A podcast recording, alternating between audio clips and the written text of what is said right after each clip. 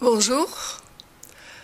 Parallèlement au podcast, il y a également le journal que je tenais à l'époque et dont je vous mentionne la référence. Alors ici, je vous parle de choses que je peux difficilement illustrer par écrit. Un mariage. Un mariage musulman.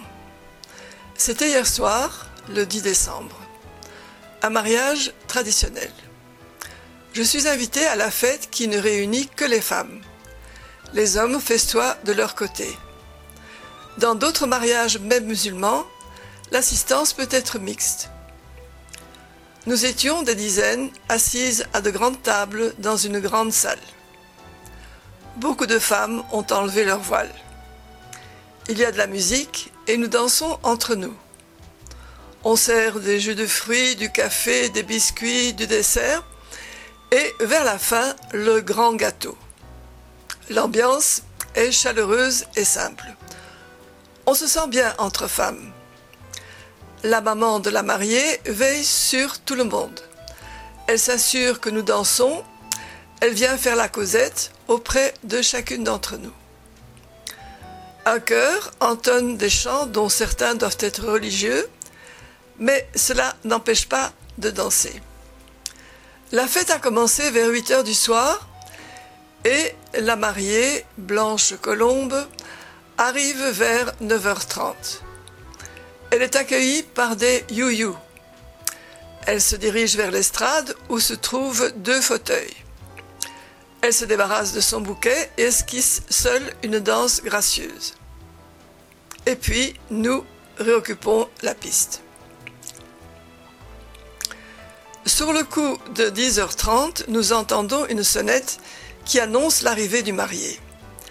Les femmes remettent rapidement leur hijab et recouvrent leur robe parfois décolletée d'un manteau. Dans l'entrée, je vois un vieux monsieur et je me dis « Oh mon Dieu, il est bien vieux pour elle. » Il a sans doute cinquante ans. Ouf, c'est le papa du marié. Il ne restera pas bien longtemps.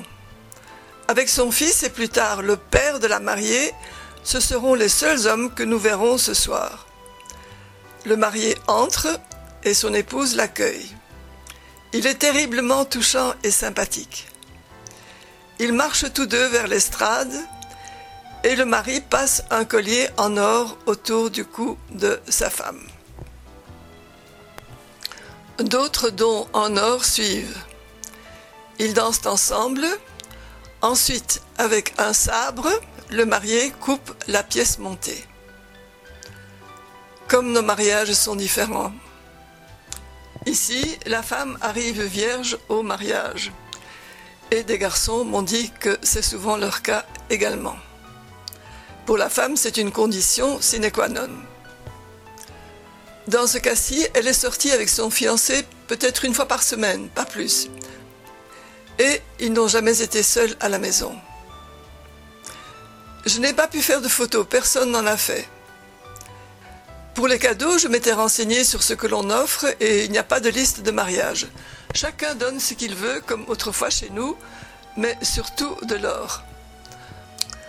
L'or est une espèce de, de réserve de secours pour la femme, que ce soit pour sa famille ou bien pour elle-même.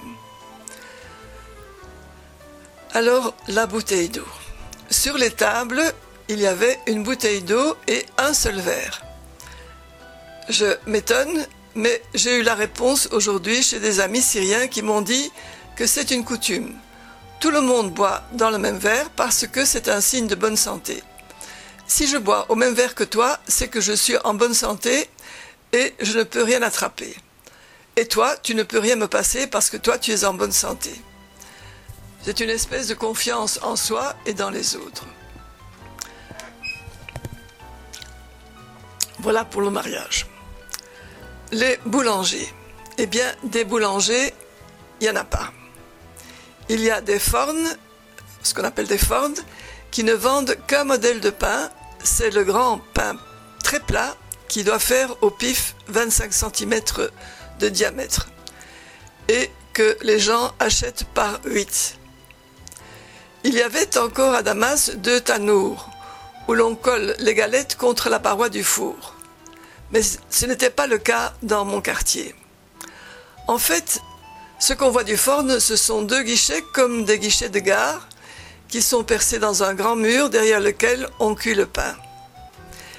Il y a aussi des boulangers qui fabriquent des bouchées aux légumes, à la viande, des barquettes à l'œuf, de petites pizzas, un vrai délice. On les appelle souvent des fataires. Mais ils ne font pas de pain. Je prends un taxi et le taxi embaume le pain frais. Le chauffeur a acheté des barquettes à l'œuf. J'ose lui dire que sa voiture sent tellement bon et il m'enfourre tout de suite une dans la main malgré mes protestations polies et ravies. À côté des pâtisseries orientales, demandez les gâteaux mumtaz, c'est-à-dire spéciaux, car ils sont au beurre si vous voulez. Il y a des pâtisseries européanisées qui vendent des gâteaux à l'occidental. Et le meilleur pâtissier dans cette catégorie, à l'époque, était Damer, ainsi qu'un Arménien qui s'appelait Ampar. Mais, triste présage, les maigres arrivent. On voit de la bouffe régime. À la télévision des pays du Golfe, on parle de cure d'amaigrissement, alors que les rondes tenaient le haut du pavé, et que moi, j'avais enfin la paix. Et d'ailleurs, par la suite, je ferai un, un régime euh, sous la surveillance d'un médecin, et ce sera tout à fait efficace.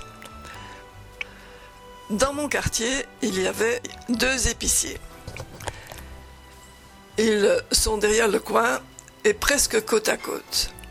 L'un a dû faire de gros investissements car il a un choix très vaste et relativement peu de personnel. À la caisse, vous recevez un ticket détaillé. Le magasin est climatisé en été et chauffé en hiver. Il n'ouvre pas avant neuf heures du matin et ferme les vendredis. Je vois beaucoup d'expats chez lui. L'autre épicerie est tenue par un petit homme triste qui a trois employés qui vous colle au train dès que vous passez la porte. Vous n'avez jamais de ticket. Le total est communiqué oralement.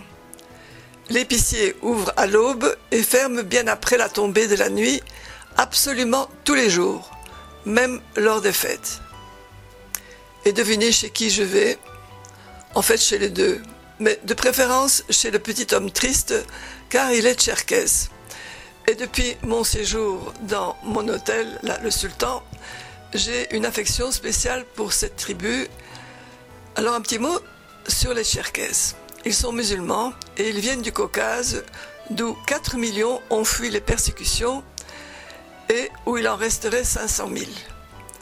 Quelques dizaines de milliers se sont établis en Syrie et deux millions dans le nord-est de la Turquie, tandis qu'un certain nombre vit en Jordanie. Apprentissage de la langue. Je m'inquiète d'acquérir jusqu'ici une connaissance surtout passive. Mais notre professeur me rassure en nous comparant à des enfants qui enregistrent ce qui s'est dit autour d'eux et qui finissent par régurgiter ce qu'ils ont entendu. Malheureusement, je suis loin de l'enfance. Je retourne au hammam et là, qu'est-ce qui se passe ? Une irresponsable attaque mon visage avec un Scotch-Brite. Et ça, c'est pour décaper la peau de ces cellules mortes. Ma peau va en prendre un coup et il y aura du travail à Bruxelles si je rentre jamais en Belgique. J'ai bien dit si je rentre jamais. Bien sûr que je viendrai pendant les vacances. Seulement, je me sens si bien ici. Maintenant que j'ai fait mes trois mois de purgatoire dans la classe Awal, la difficile, je doute pouvoir me réhabituer chez vous. C'est un nouveau chapitre de ma vie que j'ai ouvert et je me sens totalement libre. Je poursuis. Tempête pour un verre d'eau. Débat avec les lecteurs syriens sur cette coutume qui consiste à boire dans un même verre. Un voisin médecin me dit que ce n'est pas hygiénique. Un autre n'a jamais entendu parler de ce partage. Un troisième dit que c'est le fait de gens arriérés ou que l'habitude provient des Bédouins. Il est évident que dans le désert, on ne se trimballe pas avec une ménagère et un service de table complet. Le prestige du diplôme étranger. Un médecin a intérêt à pouvoir inscrire sur son enseigne un diplôme étranger pour que les gens le prennent au sérieux, me dit ce futur chirurgien qui cherche à faire une partie de ses études en Angleterre. Pourtant, ajoute-t-il, la formation en Syrie est tout aussi bonne. Ici, il aura l'occasion de participer à des opérations dès la première année de sa spécialisation. Alors la télévision, donc on est en deux mille deux et Al Jazeera n'est pas encore arrivé. Al Jazeera English et même pas arabe. Alors, sauf quand elle s'adonne au culte de la personnalité de qui vous savez, c'est-à-dire Saddam Hussein, la télévision irakienne diffuse de la bonne musique et d'intéressants documentaires touristiques. Le pays a l'air très beau et j'ai tellement envie de visiter Bagdad. Je ne sais pas à ce moment que mon souhait va se réaliser.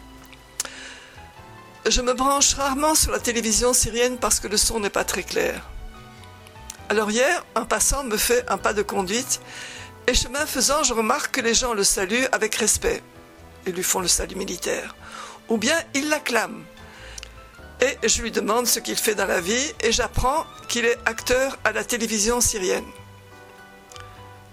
Il n'aime pas les Occidentaux, m'avait dit un Américain à Fès, au Maroc.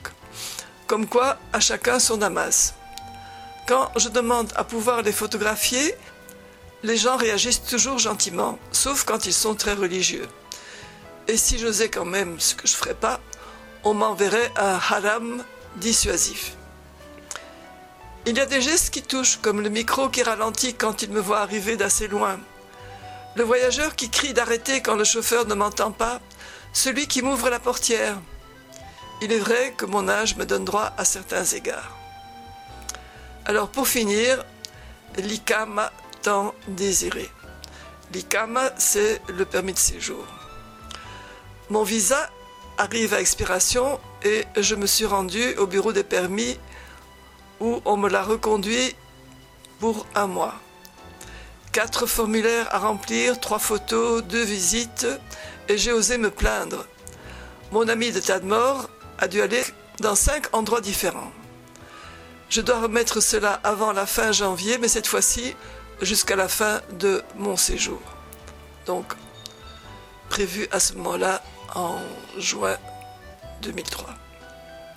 Allez, à bientôt!